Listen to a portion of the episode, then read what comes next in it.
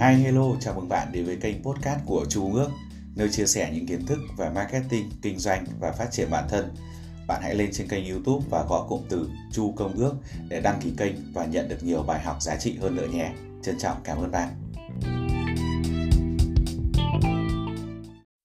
Chào mừng bạn tiếp tục đến với cuốn sách Nghĩ giàu làm giàu của tác giả Napoleon Hill.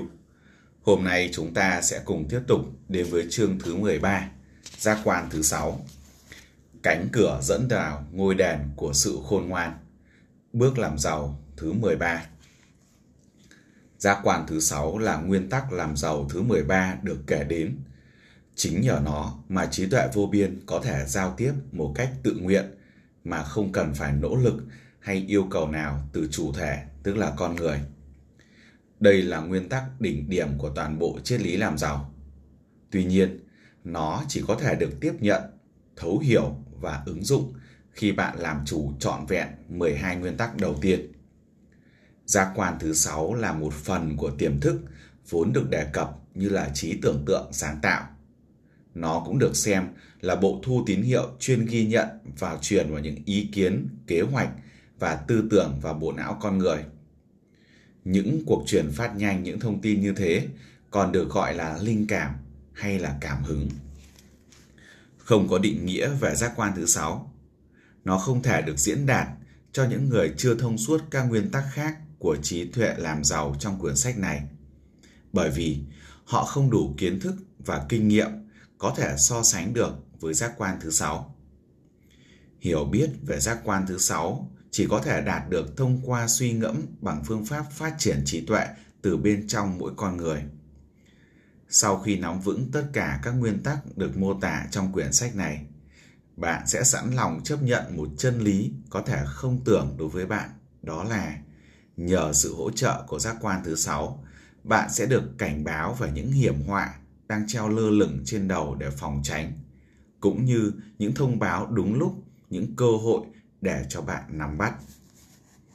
Giác quan thứ sáu mang đến cho bạn sự trợ giúp và thi hành mệnh lệnh của bạn như một thiên thần hộ mệnh. Một sức mạnh lúc nào cũng sẵn sàng mở toang cánh cửa dẫn vào ngôi đền của sự khôn ngoan. Sự mầu nhiệm của giác quan thứ sáu. Tôi không phải là người tin hay ủng hộ vào phép lạ. Bởi vì đơn giản tôi có đủ kiến thức về thiên nhiên để hiểu rằng tạo hóa không bao giờ vượt quá các quy luật của chính nó. Tuy nhiên, tôi tin rằng có một vài quy luật khó hiểu đến mức chúng sản sinh ra những điều mà người ta thấy như thể những phép màu. Giác quan thứ sáu quả thực xuất hiện giống gần như một phép lạ từ những điều tôi đã từng kinh qua. Nhưng điều này thì tôi biết rõ, đó là có một quyền lực, một căn nguyên của vạn vật hay một trí tuệ siêu hình nào đó đang lan tỏa đến từng nguyên tử của vật chất và xâm chiếm từng đơn vị năng lượng mà con người có thể nhận thức được. Tôi biết rằng chính trí tuệ vô biên đã chuyển hóa quả sồi thành cây sồi, làm cho nước chảy từ cao xuống thấp theo quy luật của trọng trường, làm cho ngày và đêm tối nối tiếp nhau, làm cho đông qua xuân tới, từng sự vật hiện tượng đều duy trì vị trí và mối quan hệ tương đối của nó đối với nhau. Qua các nguyên tắc của triết lý trong cuốn sách này, trí tuệ có thể giúp chuyển hóa khát vọng thành các dạng vật chất cụ thể. Tôi đã thụ đắc được kiến thức này bởi vì tôi đã từng thử nghiệm và kinh qua nó. Từng chương, từng chương một, giờ đây bạn đã được dẫn dắt tới nguyên tắc cuối cùng này. Nếu bạn đã nắm vững được các nguyên tắc trước, thì giờ đây bạn sắp sửa chấp nhận một chút không một chút nghi ngờ về tính xác thực kỳ diệu trong chương này. Nếu bạn chưa từng làm chủ được các nguyên tắc đó, bạn phải đọc lại trước khi bạn có thể khẳng định nó rằng những tuyên bố trong cuốn sách này là đúng hay sai. Hãy học các bậc vĩ nhân để định hình cuộc sống của bạn. Tôi chưa bao giờ tự gạt bỏ hoàn toàn thói quen tôn thờ chủ nghĩa anh hùng cá nhân. Khi tôi trải qua giai đoạn tôn thờ chủ nghĩa anh hùng cá nhân, tôi cảm thấy mình cố gắng bắt chước những nhân vật mà luôn ngưỡng mộ kinh nghiệm dạy tôi rằng để trở thành người vĩ đại thật sự điều hay nhất nên làm là hãy trở thành những người vĩ đại cố gắng hành động giống như họ sống như họ, suy nghĩ như họ càng nhiều càng tốt. Rất lâu trước khi tôi viết sách để xuất bản và bắt đầu thuyết trình trước công chúng, tôi đã có thói quen tái định hình tính cách của mình bằng cách bắt chước 9 người đàn ông mà cuộc đời và sự nghiệp của họ để lại trong tôi ấn tượng sâu sắc nhất. Họ là Emerson, Penn, Edison, Darwin, Lincoln, Burbank, Napoleon, Ford, Carnegie. Trong nhiều năm liền, đêm nào tôi cũng triệu tập một cuộc họp của hội đồng tưởng tượng, gồm những người nằm trong một nhóm mà tôi gọi là nhóm cố vấn vô hình của tôi. Trình tự như thế này. Vào mỗi buổi tối trước khi đi ngủ, tôi nhắm mắt lại tưởng tượng các cố vấn vô hình đang ngồi quanh tôi trong một bàn tròn. Ở đó, tôi không chỉ có cơ hội được ngồi gần những con người vĩ đại, mà tôi còn có thể điều khiển được họ trên cương vị chủ tọa. Tôi có mục đích rất rõ ràng trong việc sử dụng trí tưởng tượng của mình theo cách đó. Đó là tái xây dựng tính cách riêng của mình từ sự tổng hợp tính cách của các cố vấn vô hình của tôi. Sớm nhận ra rằng tôi phải chịu đựng sự bất lợi ngay từ lúc sinh ra trong môi trường ngu muội và mê tín. Tôi đã cân nhắc kỹ lưỡng và tự trao cho mình trách nhiệm tái sinh cuộc sống thông qua phương pháp này. Xây dựng tính cách bằng phép tự kỷ ám thị. Dĩ nhiên tôi biết rằng bản chất con người sao thì họ sẽ trở nên như vậy. Do các tư tưởng và khát vọng chi phối bên trong họ. Tôi biết rằng mỗi khát khao thầm kín đều có tác dụng làm cho chủ thể của nó tìm cách biểu hiện ra bên ngoài để có thể được chuyển hóa thành thực tiễn. Tôi biết tự ám thị là một nhân tố mạnh mẽ trong quá trình xây dựng tính cách. Hay nói một cách khác, đó là nguyên tắc duy nhất để xây dựng tính cách. Bằng sự hiểu biết về các nguyên tắc hoạt động trí tuệ, tôi được trang bị khá tốt những phương tiện cần thiết để xây dựng tính cách của mình. Qua các cuộc họp hội đồng cố vấn tưởng tượng này, tôi kêu gọi từng thành viên trong nội các đóng góp ý kiến cũng như kiến thức của họ và khẳng định với họ rằng bằng những lời lẽ rõ ràng như sau. Thưa Ngài Emerson, tôi khao khát có được kiến thức uyên thâm của Ngài về thiên nhiên, những kiến thức đã xây dựng nên tên tuổi của Ngài. Tôi đề nghị Ngài khắc sâu vào tiềm thức của tôi bất cứ phẩm chất nào đã từng giúp Ngài hiểu và thích ứng tốt với các quy luật của tự nhiên. Thưa Ngài Bơ Banh, tôi đề nghị Ngài chuyển cho tôi những kiến thức đã giúp Ngài hòa hợp cuộc sống của mình với các quy luật của tự nhiên. Kiến thức mà Ngài đã sử dụng để làm cho những cây xương rồng phải dụng gai trở thành thực phẩm. Hãy cho tôi tiếp cận với những kiến thức đã giúp Ngài làm cho hai ngọn cỏ có thể mọc lên ở nơi mà trước kia có một ngọn cỏ duy nhất có thể mọc được. Thưa Ngài Napoleon, tôi khao khát được học hỏi ở Ngài khả năng tuyên truyền cảm hứng cho người khác, cũng như khả năng khuấy động họ vì một tinh thần chiến đấu quên mình. Tôi cũng ao ước có được tinh thần tạo dựng niềm tin bền vững đã giúp Ngài chuyển bại thành thắng, cũng như vượt qua mọi khó khăn trở ngại trong cuộc đời và sự nghiệp lẫy lừng của Ngài. Thưa Ngài bên, tôi mong có được đầu óc tự do, lòng can đảm và sự trong sáng của Ngài những phẩm chất đã biến Ngài trở thành một con người vĩ đại. Thưa Ngài Darwin, tôi ước gì mình có được lòng kiên nhẫn tuyệt vời và khả năng nghiên cứu các sự vật hiện tượng trong mối quan hệ nhân quả với một tinh thần không thiên vị và định kiến mà Ngài là một minh chứng tiêu biểu trong ngành khoa học tự nhiên. Thưa Ngài Lincoln, tôi khao khát xây dựng cho mình ý thức công bằng tuyệt đối, tinh thần kiên trì không mệt mỏi, óc khôi hài sự thông hiểu con người sâu sắc và lòng bao dung vô bờ bến. Những tính cách làm ngài trở thành một người nổi bật trong số ít những vĩ nhân trên thế giới.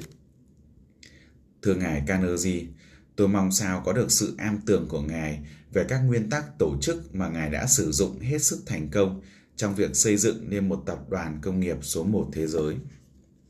Thưa Ngài Ford, tôi mơ có được tinh thần kiên định, sự quyết đoán tư thế đĩnh đạc và lòng tự tin. Những đức kính đã giúp Ngài đẩy lui sự nghèo khó và tổ chức thống nhất, đơn giản hóa những nỗ lực của con người. Tôi mong được như Ngài để tôi có thể giúp đỡ được những người khác đi theo con đường của Ngài. Thưa Ngài Edison, tôi ước mong có được niềm tin tuyệt đối như Ngài, Niềm tin mà nhờ đó Ngài đã khám phá ra vô số những bí mật của tự nhiên, cũng như tinh thần lao động không ngừng nghỉ đã từng nhiều lần giúp Ngài giành lấy vinh quang từ thất bại. Sức mạnh kinh ngạc của trí tưởng tượng Tôi có cách nói chuyện khác nhau với từng thành viên trong nội các tưởng tượng của mình. Tùy thuộc vào đặc điểm tính cách nào mà tôi muốn học hỏi nhất vào lúc đó. Tôi nghiên cứu tỉ mỉ cuộc đời và sự nghiệp của họ. Sau nhiều tháng theo đuổi các cuộc họp đêm, tôi sửng sốt khám phá ra rằng những con người trong trí tưởng tượng của tôi như đã trở thành người thật từ bao giờ. Từng người trong chín thành viên nói trên đều phát triển các đặc điểm cá nhân khiến tôi ngạc nhiên. Ví dụ, Lincoln dần già có các thói quen đi trễ và hay bước vòng quanh bàn trông oai vệ như đang diễu binh. Gương mặt ông luôn toát lên vẻ nghiêm nghị và hiếm khi tôi thấy ông mỉm cười. Nhưng Bơ Banh và Pen thì khác. Họ thường xa vào những cuộc đối đáp hóm hình, đôi khi có vẻ gây sốc đối với những thành viên khác. Có lần Bơ Banh đến trễ và trông ông rất hồ hởi. Ông giải thích rằng ông trễ là do bận làm một cuộc thí nghiệm mà ông hy vọng có khả năng ghép táo trên bất kỳ loại cây nào để sinh quả. Ben luôn nhắc nhở mình rằng quả táo là nguồn gốc phát sinh ra mọi rắc rối giữa đàn ông và đàn bà. Darwin cười khùng khục bảo Ben rằng ông nên cẩn thận với mấy con rắn nhỏ mỗi khi vào rừng thu hoạch táo, vì chúng có thể sẽ biến thành những con rắn lớn. Emerson nhận xét, không có rắn, không có táo. Còn Napoleon bình luận, không có táo, không có quốc gia. Những cuộc họp ngày càng trở nên thật đến mức tôi thấy sợ khi nghĩ tới hậu quả của nó. Thế là tôi quyết định ngưng trong vài tháng. Các kinh nghiệm vượt quá mong đợi và tôi e rằng nếu tiếp tục, tôi sẽ đánh mất cái nhìn thực tế rằng các cuộc họp chẳng qua chỉ là sự phản ánh các kinh nghiệm nằm trong trí tưởng tượng của tôi mà thôi. Tôi viết cuốn sách này cũng là lần đầu tiên tôi có đủ can đảm để nói ra điều đó. Tôi biết rằng, xét thái độ riêng lẻ của tôi mối liên hệ với các vấn đề như thế, tôi sẽ bị hiểu lầm nếu mô tả kinh nghiệm bất thường của mình. Giờ đây, tôi có đủ dũng cảm để viết ra tất cả trong cuốn sách này, vì tôi không còn quan tâm nhiều đến những điều họ nói như những năm trước đây. Cho dù các thành viên trong nội các của tôi hoàn toàn là hư cấu và các cuộc họp nội các cũng chỉ là tưởng tượng. Chúng đã dẫn dắt tôi vào những cuộc phiêu lưu đầy vinh quang. Chúng nhen nhóm lại cái chân giá trị của sự vĩ đại và khuyến khích sự nỗ lực sáng tạo cũng như thể hiện tư tưởng của mình một cách chân thật và thẳng thắn. Khơi nguồn cảm hứng Đâu đó trong cấu trúc tế bào não là một cơ quan nhận các xung lực tư tưởng, thường được gọi là linh cảm. Cho tới ngày nay, khoa học vẫn chưa khám phá ra được giác quan thứ sáu nằm ở vị trí nào trong não bộ của chúng ta. Song điều đó không quan trọng. Thực tế con người đã đang nhận được những thông tin chính xác thông qua những nguồn khác ngoài năm giác quan thông thường. Nhìn chung những kiến thức đó được thu nhận khi tâm trí chúng ta chịu ảnh hưởng của những kích thích mạnh. Bất kỳ sự khẩn cấp nào khuấy động cảm xúc và làm cho tim đập nhanh hơn đều có thể nói, nói chung sẽ kích hoạt giác quan thứ sáu hoạt động. Bất cứ ai đã từng đối diện với tai nạn giao thông trong đường tơ kẽ tóc đều biết rằng chính giây phút đó giác quan thứ sáu thường xuất hiện và cứu sống họ trong tích tắc. Mục đích cơ bản khi tôi thực tập các cuộc họp hội đồng cố vấn tưởng tượng của mình là sử dụng phép tự kỷ ám thị để ghi dấu vào tiềm thức của mình những tính cách mà tôi muốn có được trong những năm gần đây, những thử nghiệm đó của tôi chuyển sang một hướng hoàn toàn khác. Tôi bàn thảo trực tiếp với các cố vấn vô hình của mình những kiến thức, những vấn đề khó khăn mà tôi cũng như các khách hàng của tôi đang phải đối mặt. Trong cuộc họp với những cố vấn vô hình đó, tôi thấy đầu óc mình trở nên dễ dàng tiếp thu các ý kiến, tư tưởng và kiến thức thông qua giác quan thứ sáu. Kết quả là rất bất ngờ mặc dù tôi không hoàn toàn dựa vào kiểu tham vấn như thế này.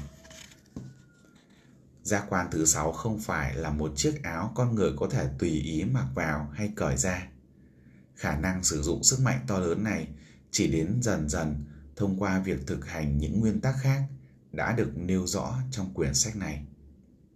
Dù bạn là ai hay mục đích của bạn là gì, khi đọc những trang sách này, bạn vẫn có thể hưởng lợi nhờ nó ngay cả khi bạn chưa hiểu rõ tại sao và bằng cách nào mà nguyên tắc được miêu tả trong chương này có thể vận hành. Điều này đặc biệt đúng nếu mục đích chính của bạn là tích lũy tiền bạc và những của cải vật chất khác. Tôi viết chương nói về giác quan thứ sáu bởi vì quyển sách này được thiết kế với mục đích giới thiệu một phương pháp làm giàu toàn diện mà mỗi người biết cách tự học một cách chính xác đều có thể đạt được bất cứ thứ gì trong đời. Điểm xuất phát của mọi thành tựu là khát vọng, còn đích đến là loại hình kiến thức dẫn đến sự hiểu biết mình, biết người, hiểu các quy luật tự nhiên cũng như thừa nhận và thấu hiểu chân giá trị của hạnh phúc. Những hiểu biết như trên chỉ có được khi bạn quen thuộc và sử dụng nguyên tắc giác quan thứ sáu. Sau khi đọc xong chương này, bạn có thể đã cảm thấy rằng tinh thần của bạn đã được kích thích cao độ. Thật là tuyệt vời. Sau một tháng, hãy mở sách ra và đọc lại một lần nữa để thấy rằng tâm trí bạn đang được nâng cao thêm một cấp độ. Cứ lặp đi lặp lại kinh nghiệm này thường xuyên, đừng quan tâm là bạn học được nhiều hay ít sau mỗi lần học. Cuối cùng, thế nào thì bạn cũng sẽ thấy mình đang sở hữu một sức mạnh cho phép bạn quẳng đi sự nản lòng và làm chủ được nỗi sợ hãi, vượt qua sự trần trừ lo dự, mặc dù sức tưởng tượng về tương lai. Mặc sức tưởng tượng về tương lai, rồi sau đó bạn sẽ cảm nhận được mình đang chạm vào những điều gì đó chưa từng được biết đến, vốn là kim chỉ nam của mọi nhà tư tưởng, nhà lãnh đạo, nghệ sĩ, nhạc sĩ, văn sĩ và các chính trị gia vĩ đại. Rồi bạn sẽ thấy mình đang ở vào một vị trí có thể chuyển hóa khát vọng thành các dạng vật chất tiền bạc hay của cải vật chất tương đương dễ dàng như trở bàn tay. Biết rõ các mục tiêu trong đời là đi được hơn một nửa chặng đường đến thành công. Như vậy chúng ta vừa hoàn thành xong chương số 13, giác quan thứ 6. Xin chào và hẹn gặp lại bạn trong chương 14, 6 bóng ma sợ hãi.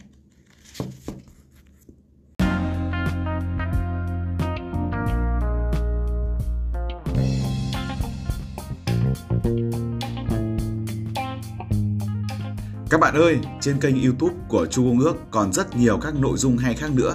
Bạn hãy bấm vào đăng ký kênh, sau đó nhận những thông tin quà tặng được đính kèm ở phần mô tả nhé.